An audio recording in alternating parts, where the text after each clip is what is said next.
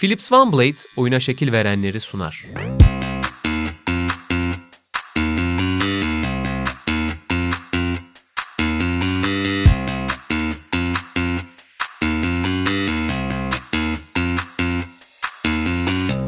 Sokrates'ten herkese merhabalar. Philips OneBlade ile Oyuna Şekil Verenler programımızın ilk bölümüne hoş geldiniz. Ben İnan Özdemir, Orkun Çolakoğlu ile birlikte. Bugün çok özel bir isme Joel Embiid'i konuşacağız. Orkun hoş geldin sen Hoş de. bulduk, sen de hoş geldin. Hazırız burada ve e, Joel Embiid ile başladığımız bu programımızda önümüzdeki haftalarda da çok güzel sporcular üzerine yani oyuna şekil veren sporcular üzerine konuşmaya devam edeceğiz. Rotasyon değişecek. Orkun'la biz olmayacağız her zaman ama Sokrates'in çok değerli, bizden daha değerli yazarları ve yorumcuları e, burada bisikletten yüzmeye çok fazla ismi konuşacaklar. Basketbol da bunlar arasında olacak.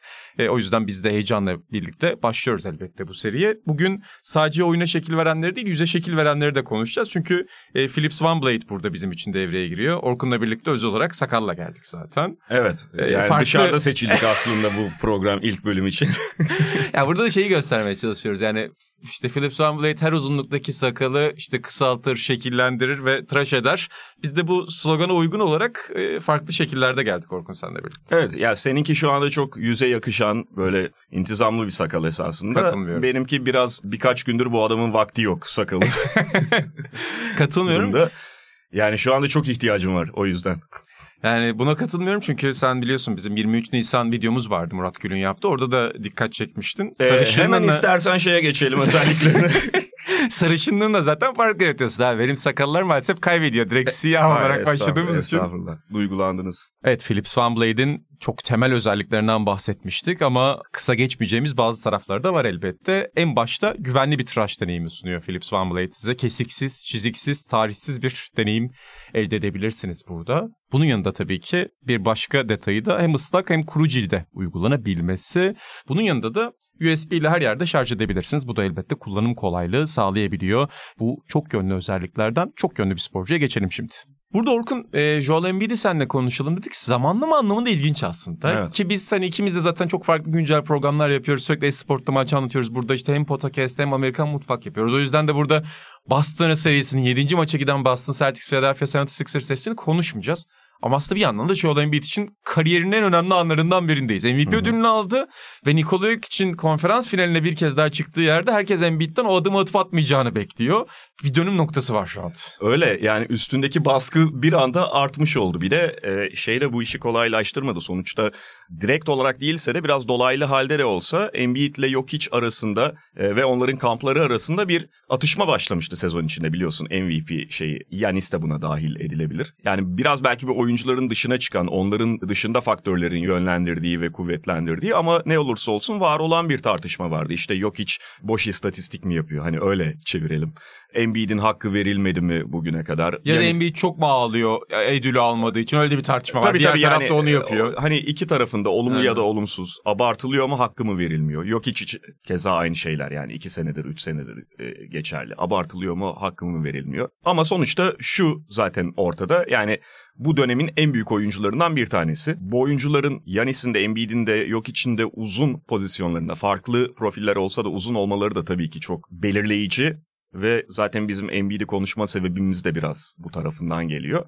Ee, bunlar yani bir döneme damga vuran oyuncular. Sadece damga vuran ve bundan sonraki basketbolda esasında şekillendiren e, oyuncular. Embiid'e geriye dönüp bakıldığında sadece işte 2023 yılında MVP olmuş diye bakılmayacak. Bundan sonra hangi apoletleri kariyerinde ekler bilmiyorum ama işte bir sene MVP olmuş diye bakılmayacak. O dönemde gerçekten basketbolun değişimine ya da başka bir şekilde e, o pozisyonun gereksinimlerinin algılanmasına liderlik eden oyunculardan bir tanesi olarak Embiid geçiyor tarihe. Ka- Katılıyorum buna kesinlikle. Yani biz zaten hep bunu konuşuruz kendi aramızda. Yani işte sporcuları tabii ki apoletler bir noktadan sonra hatırlanmasına yardımcı olur. Yani sen bir sporcunun kariyerinden bahsederken onun iki kere şampiyon olduğunu, üç kere MVP olduğunu söylerken rahatlıkla sohbete girebilirsin. Şeyi demek daha zordur.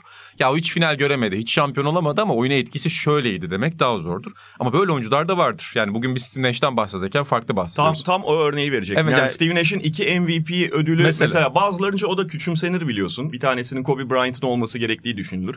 Ben de mesela o fikirdeyim. 2006 MVP'sinin Kobe'ye gitmesi gerektiği fikrindeydim.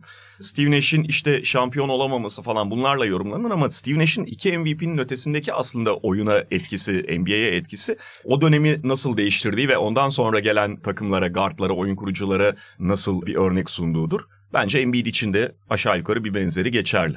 Çok ilginç bir şey var orada da. Şimdi mesela basketbol tarihine baktığımızda şimdi Yanis de sen Yanis şampiyon oldu artık o dolabı kilitledi. Hala tabii ki bir şeyler yapacak ama yok hiç ve Embiid'in dirilttiği şöyle başka bir tartışma var NBA tarihinde. Şimdi basketbol tarihini ya da NBA tarihini alırsak biz 75 senelik bir burada tarihi var. Hı hı. İlk kurulduğunda mantık olarak zaten sepetin içine en uzun insanlar potaya en yakın şekilde o şutları atabildiği ve 3 sayı çizgisi olmadığı için uzunlar ön plana çıkıyor. Yani George Michael bildiğimiz bizim ilk prototip uzun. Sonra 60'lara 70'lere geldiğimizde biz işte Wilt ve Bill Russell üzerinden bütün NBA'nin hikayesi anlatılıyor. Hala bugün Wilt mi Bill Russell mı daha büyüktü? İşte biri yüzükleri aldı, diğeri istatistikleri aldı diye bakılır Hı. ve bugün şampiyonluklar denildiğinde bütün rekorlar Bill Russell'da bireysel istatistikler denildiğinde de hemen hemen bütün rekorlar Will Chamberlain'da. Özellikle tek maçlı üzerinden kurulan rekorlar. Fakat 70'lere geldikten sonra biraz oyunun potadan uzaklaşmaya başladığını görüyoruz. Yani Hı. işte önce çok yıldız skorer guardlar çıkıyor. Jerry West'ler, Rick Barry'ler çıkıyor. Kısalar biraz daha topu elinde steps kuralları daha estetildiği için kısalar biraz daha topla oynamaya başlıyor. 70'lerin sonu ve 80'lerin başına itibaren de tamamen skorer guardların ve kısa forvet forvetlerin çağı başlıyor. Şimdi e, zamanla zaten 3 sayı çizgisi de e, Aynen öyle. entegre ediliyor. Yani Julius Erving'ler, Michael Jordan'lar geliyor.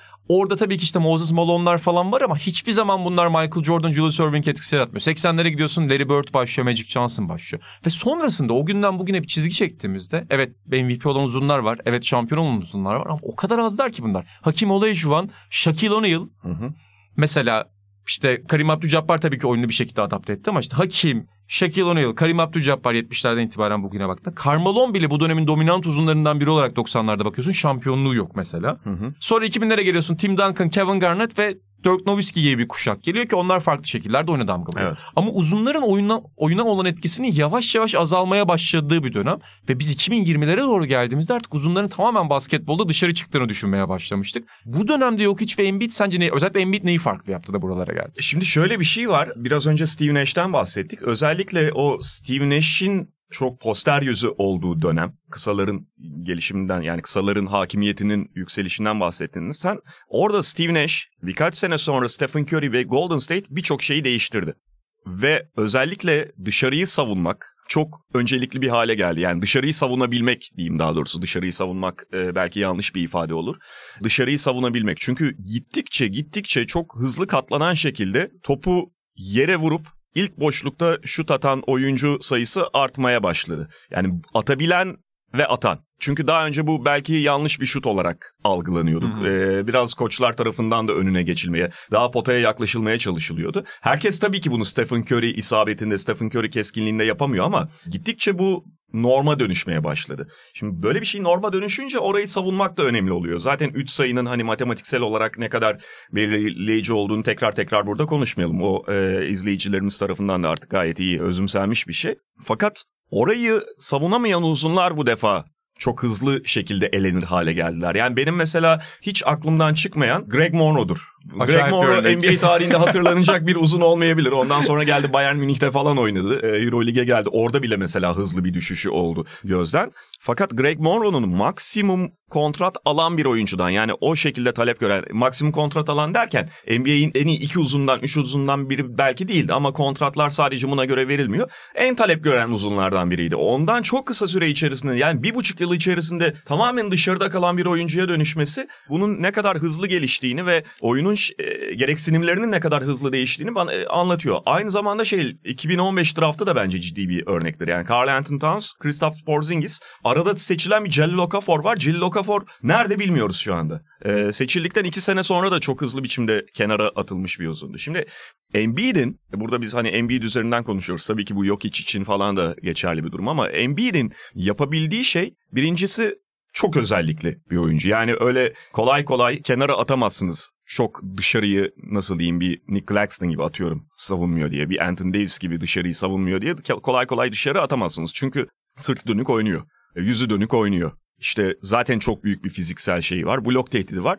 Belli ölçüde dışarıda çıkabiliyor. Ayakları da hareket et- ettirebiliyor. Bunlar da var. Fazla yetenekli Joel Embiid. Ee, ve siz ona bu kadar yetenekli bir oyuncu bulduğunuzda pekala hücumunuzu onun üstünden kurgularken savunmanızı da onun özelliklerine göre kurgulayabiliyorsunuz. Nitekim Philadelphia Embiid'in temelinde olduğu takımlarla en iyi savunma takımları da oldu normal Tabii. sezonda. Yani playoff'ta yaşadıkları zayıflıklar e, sadece Embiid ve onun özellikleriyle okunamaz. Çünkü çok fazla sakatlık vesaire ya da başka sıkıntılar da Ben yaşadılar. Simmons'la Birçok Embiid'in şeyi- yıllarca oyunun adapte olamaması. Aynen birçok şey zaten Ben Simmons problemleri üzerinden e, ya da verdikleri kadro transfer kararları üzerinden okunabilir. Embiid'i ayrı tutmak lazım. Embiid çok fazla özellikli bir oyuncu ve dediğin gibi acaba artık uzunların modası geçiyor mu? Yani kısalar mı tamamen bu oyunu domine edecek derken Embiid gibi oyuncular insanların aklına şunu soktu. Hayır bu kısa uzun meselesi değil bu yetenekli oyuncu meselesi. Embiid yetenekli bir oyuncu yani uzun ya da kısadan önce yetenekli bir oyuncu. Yetenekli ve uzunsanız zaten öne çıkıyorsunuz. Çünkü o zaman şeye dönüyor iş tekrar. Ee, Senin bahsettiğin yani uzunların avantajlı oluşuna çok basit bir şey var. Çember yerden epey yüksekte bir şey. Herkes değemez. Ben değemiyorum zıplayınca da. Ben de eskiden de yiyordum da artık değmemeye başladım.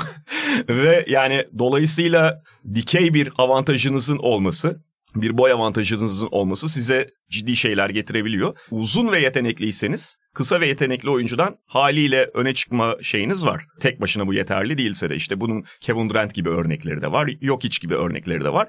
Embiid de kendi profilinde çok çok yetenekli bir oyuncu. Ki orada verdiğin örnek de şu önemli. Yani işte bu pace and space çağında pace hep çok bahsedilen bir şey oldu. Yani temponun artması, artık hücum sürelerinin kısalması. Üçlük çok fazla bahsedilen bir şey oldu. Sonuçta sen alanı açtığın zaman eğer şütörleri de bulursan rakip savunmayı afallatabiliyorsun. Evet. Onlar yerleşmeden hücum edebiliyorsun. Ama istatistik bilimine dair ve bu üçlük devrimine dair en yanlış anlaşılan şeylerden biri bütün bu analitikçilerin aslında sürekli aynı şeyden bahsetmesi. Evet üçlüğün değerini anlamalıyız. 3-2'den büyüktür ama hala basketboldaki en iyi atış boyalı alandan yapılan atış. En verimli atış hala serbest atış çizgisine gitmek, boyalı alandan basket bulmak. Embiid gibi uzunların bu alanda da çok büyük bir avantajı var. Çünkü senin bahsettiğin gibi savunmada Embiid'in dışarı çıkma özelliği var ama dışarı çıkmasını istemiyorsun. Şimdi basketbol pace and space'e gidersen pick and roll'e de gitti ve artık takımlar gelip tek bir perde alıp onun üzerinden şut atmaya çalışıyorlar. Şimdi burada sen Embiid'in sürekli dışarı çıkmasını istemiyorsun. Çıkabiliyor da ama çıkmasını istemiyorsun. Savunmanı ona göre kurgulayıp şunu yapmak istiyorsun. Rakip kısayı Embiid'in üzerine doğru götürmek. Embiid'in üzerine doğru götürdüğünde zaten o pota dibinde bir şekilde o şutu vermiyor ya da rakibin şutunu bozmayı başarıyor. İlginç olan hücum tarafına geçtiğinde de Embiid en başta savunma özellikleri olan hücumda da atlet bir oyuncu olarak lige girmişti. Fakat sonra işte bu Hakim Olajuwon'u izleyerek büyümesinin, Kamerun'da Hakim Olajuwon videolarıyla büyümesinin, hatta Kobe Bryant'ı idol olarak seçmesinin özelliklerini yavaş yavaş göstermeye başladı. Post-up'ta işte belini çok çabuk döndürebildiğini fark ettik. Ayak hareketlerinin Hakim'i andırabilecek şekilde olduğunu fark ettik. Hem sola hem sağ topu vurabilip dönebilmesi. Fake'lerini çok zamanlaması güzel bir şekilde atması. Ve Embiid yavaş yavaş sadece alçak posta sırtı dönük oynayan bir oyuncudan yüz dönük oynayan bir oyuncuya dönüşmesi gerektiğini de fark etti. Evet. Çünkü evet iki sayı çok kritik, boyalı alan çok kritik, serbest atış çok kritik. Embiid bunları çok iyi yapıyordu. Ama şunu gördük ki özellikle Ben Simmons'la oynaması da bunu ona gösterdi. Playoff'ta başarılı olmak ya da bir eşiği geçebilmek için hala geçemedi, hala başarılı olamadı. Yapması gereken şey alçak posta beklememek. Çünkü playoff basketbolu senin alçak posta o topla buluşmanı engelleyecek bir yapı, yapıya sahip. Özellikle de Al Horford ona bunu çok acı bir şekilde öğretti. Dolayısıyla Herhalde Embiid'in oyununu şekillendirdiği yer neresiydi diye sorarsak tabii ki burada bazı eşikler var. Hani Kamerun'da YouTube videoları izleyerek basketbol öğrenmesi. Önce bir voleybolcu olacakken annesi ve babası onun voleybolcu olarak Paris'e gitmesini isterken Evet. hakim videoları izlemesi. Sonra o meşhur Orlando Lakers serisinde ki seyircilerimiz bana kızıyor. Geçen bir videoda o seriyi Orlando kazanmalıydı ya da kazanabilirdi dediğim için. Orlando Lakers serisinde Kobe Bryant'a aşık olması. Arkasından NBA'ye geldikten sonra çok kısa bir sürede adapte olabileceğini fark etmesi. Ama galiba en çok bu yüz dönük oynamaya ikna olması ve dışarı çıkması onun oyununu değiştirdi. Kesin e, katılıyorum. Ama burada tabii şu da önemli. Yani ikna olmak e, ya da bunu anlamak bir şey.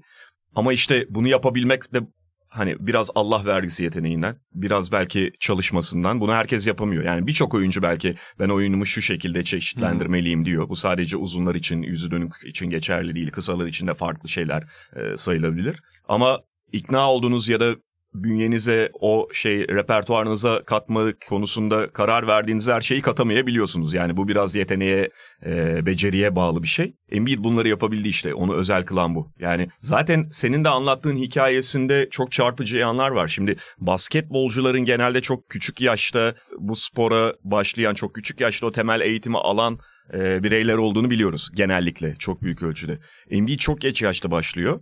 Ve o Embahamute'nin kampında kamp bile değil hatta çok kısa süreli bir kamp daha doğrusu e, keşfedildiğinde esasında sadece şeyden ki diğer çocuklardan ayrılıyor. Birincisi fizik yani boy olarak falan. İkincisi o boya göre bir koordinasyon anomalisi var olumlu anlamda. Yani bu boyda bu koordinasyona sahip bir çocuk bir şekilde yontulur diye bakıyor Embahamute ve beraberindekiler.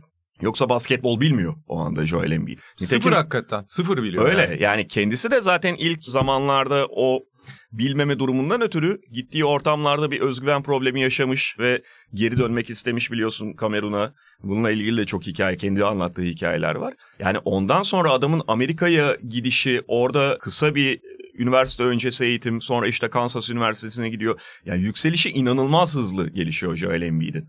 Tamam bazı oyuncular işte geç açılan tipte adlandırılır da bu tamamen anomali bir yükseliş. Ya ee, 15 yaşında aslında basketbolu keşfettiğini söyleyebiliriz. 14-15 yaşında basketbolu keşfediyor. Öyle ya ve neredeyse zorla basketbolcu yapılan bir birey. Hani kardeşim sen basketbolcu olmamak için fazla yeteneklisin diye ikna ediliyor ya da ittiriliyor. Şey de çok önemli abi sonuçta mesela bu adam kariyerinin ilk iki yılında yattı.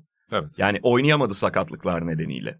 Büyük ameliyatlar geçirdi. E, üçüncü yılında 30 maçın altında galiba oynadı yanlış hatırlamıyorsam. 37, 37 falan oynadı galiba. 30 ben hani e, 30'u bile e, olabilir olabilir. Yani evet. çünkü erken şey yapılmıştı. Devre dışı bırakılmıştı ve back to back'lerde zaten oynatılmıyordu. Yani bu kadar handikapla başlayan bir adamın sonrasında o gelişimi devam ettirmesi de bana ayrıca etkileyici geliyor. İşte bazen hiç o yetenek öğretilmez falan denir ya. Embiid'in ki gerçekten çok öğretilemeyecek şeyler. Bir kere her şeyden önce o fizik ve vücut koordinasyonu bileşimi herkesten ayırıyor Joel Embiid'i. Yani gerçekten söylediğin şey çok önemli. Bizim Sokrates'te hep referans verdiğimiz bir şey var. Seyirciler de sıkılıyor bir yerden sonra ama işte bu e, David Epstein'in çok yönlü kitabı Türkçe'de Mundi'den çıkan çok yönlü kitabında şeyden bahsediyor sporcuların. Çocukken ya profesyonel olarak daha sonra yapacakları spordan ayrı sporlarla ilgilenen çocukların evet. çok başarılı oldukları yönünde çok fazla örnek var. Hep bizde burada referans mesela Roger Federer'in futbol oynamasının hep ona ne kadar iyi geldiği anlatılır. Hı hı. İşte LeBron James, Allen Iverson gibi oyuncuların Amerikan futbol oynaması. Joel Embiid'in de futbol oynaması muhtemelen o işte el ayak koordinasyonuna çok ciddi katkıda bulunmuştur. Çünkü çok erken uzayan bir çocuk. Bir de futbol becerileri Hakim Olajuwon'da da vardır o. Futbol becerilerini sen edinebildiğin zaman çok küçük yaşta en başta çalım atmayı öğreniyorsun. Sola ve sağ ayaklarını nasıl koyacağını öğreniyorsun. Bunun dışında voleybol muhtemelen sıçramasına çok güzel katkıda bulunmuştur. Annesi voleybolcuydu galiba onun ve onun da voleybolcu olmasını istemiş. Sonra da tenis oynamış abi. Şimdi düşününce tenis el göz koordinasyonunu getiriyor. Futbol ayak koordinasyonunu getiriyor. Voleybol sıçramayı getiriyor sana. Hatta bir koçunun röportajı vardı. Florida'da işte ilk Florida Akademisi'ne gittiğinde onu tenis kortunda izlemiş ve şey demiş. Ya bu çocukta manyak bir yetenek var. Hani el göz koordinasyonu çok acayip. Eğer basketbolu birazcık seviyorsa biz bundan bir şey çıkarırız demiş. Ve sonra da hakikaten basketbolu sevdiğini fark ediyorlar. Yani şu an bir sürü zaafından bahsedebiliriz. Mental olarak hala şampiyon karaktere gelmediği açık. Hı hı. Fiziksel olarak hala çok yoruluyor ve maalesef çok sık sakatlanabilen bir oyuncu. O da herhalde normal o fiziğinden dolayı, yıpranma payından dolayı. Ama herkes şeyi söylüyor. Yani acayip basketbolu seviyormuş. Kendi maçlarını oynamadığı zaman, antrenmanları olmadığı zaman sürekli League Pass izlediği söyleniyor ki bu bence büyük oyuncular için çok azımsanan bir özelliktir ama evet. hani LeBron, Durant, Embiid gibi oyuncular deli gibi maç izliyorlar. Yani sen ve ben mesela profesyonel olarak bunu yapıyoruz. Adamların böyle bir zorunluluğu yok. Sürekli maç izliyorlarmış. Bazısı da izlemiyor. Bazısı da hiç izlemez. Yani izlemediğini de belirtir hatta. Bazıları da izlemediğini belirtir ama ya Embiid'in bu farklı sporları yapması, yetiştiriliş tarzı ve sonra basketbolu sevmesi herhalde o yükselişine çok ciddi faktör oldu. Kesin. Yani zaten e, o verdiğin örnekler arasında mesela futbolu oynamış olanlar çok belirtir. Olajuwon da belirtir. Gerçi Olajuwon kaleciydi ama ne olursa olsun o evet. işin içinde yer almıştı. Kobe Bryant'ın ben söylediğini hatırlıyorum. Yani profesyonel ya da altyapıda oynamış bir oyuncu değil. İtalya'da oynuyordu ama şey orada? yani hani bir aşinalığı var ve şey kredisini verirdi mesela. Benim ayak hareketlerimin çeşitlenmesinde işte Manu Ginobili çok söyler. Arjantinli zaten. Evet. Bunlar hep e, ayak hareketleriyle biraz farklılaşan ve bu konuda krediyi futbola veren oyuncular. İşte tenis tarafından sen bahsettin falan. Embiid'in bunların birkaç tanesini yapmış olması falan tabii ki ona bir artı sağlamıştır. Ama yani yine aynı yere geleceğim. İşte bunları yapsa da, çok kararlı olsa da, çok çalışsa da ve aynı fizikte, fizikte olsa da bazı oyuncular da bunu edinemeyebilir. Hı-hı. Bunu repertuarına katamayabilir. Orada yetenek devreye giriyor. Evet. Başka bir şey var adamda yani. Hani hem yetenek hali hem de sünger gibi hemen emiyor, hemen alabiliyor öğrendiği şeyi. O da çok etkileyici ve herkesin aslında sahip olmadığı bir özellik. Ya ben de çocukken sürekli YouTube'daydım. YouTube'da ben çocukken başladı yolculuğuna. sabah akşam Dejan Vodroga videosu izliyordum ama Yani bir kere Dejan Bodiroga olamadım hayatımda. Yani demek ki senin bahsettiğin gibi doğuştan gelen bir şeyler var yani. Olabilir. Doğuştan gelen bir şeyler. Bende olmayan bir şey Joel Embiid'de kesinlikle var.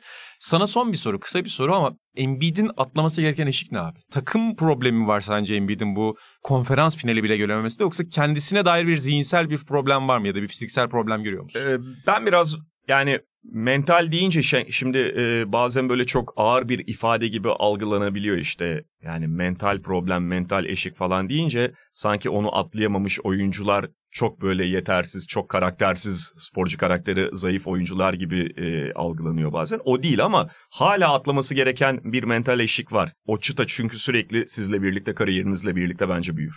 E, atlamanız gereken yeni çıtalar ortaya çıkar. Beklentiler artarsa da. Ve mesela hani geçtiğimiz günlerde ben dördüncü maçın sonundaki Embiid'in e, görüntüsünü iyi görmedim. O düzeyde bir oyuncu için daha taze MVP ödülünü kaldırmış bir oyuncu. PJ Tucker tarafından böyle yüzüne su çarpılır hale gelmemesi lazım. Kendi ayakta durması lazım. Kötü oynamak başka bir şey. Yani her kötü oynayan da mental anlamda çökmüş olmuyor. Bence o da bir yanılgı ya da üzerine atlanan bir şey oluyor, anlatı oluyor. Bence yanlış. Yani üst üste 7 şut, atıyorum kaçıran bir oyuncu illaki o anı kaldıramadığından bunu e, yapmış değildir iyi savunuluyordur. O gün kötü günündedir falan. Bunlar da olabilir. Embiid orada biraz geri çekildi gibi hissettim ben. Ama yani sonuçta zaten oyununun olgunluğunda her sene bir şeyleri daha ileriye götürdüğünü görüyoruz. Neden atlayamasın o konuda da izleyeceğiz. Evet ve yani Drew... zaten şu anda biz bu kaydı yaparken de hani playoff e, macerası bu sezon için bitmiş değildi. Evet ve belki 7. maçta hakikaten playoff macerası devam eder. Onun o meşhur bireysel koçu Drew Hannon hep şey örneğini veriyor. İşte Dirk no e, Hakim Olajuwon'u izlediler, Kobe Bryant'ı izlediler. Şimdi birkaç sezondur sürekli Dirk Nowitzki izliyorlarmış ve hmm. Dirk Nowitzki'nin hücum ettiği alanlara bakıyorlarmış. Dirk Nowitzki de bugün seyircilerimiz hatırlamayacaklardır. Bugün herkes onu bir winner olarak hatırlıyor ama uzun yıllar NBA'de çok eleştirilmişti. Tabii loser damgası yemiş. Evet çok yani. gariptir tarihin nasıl işlediği sizin için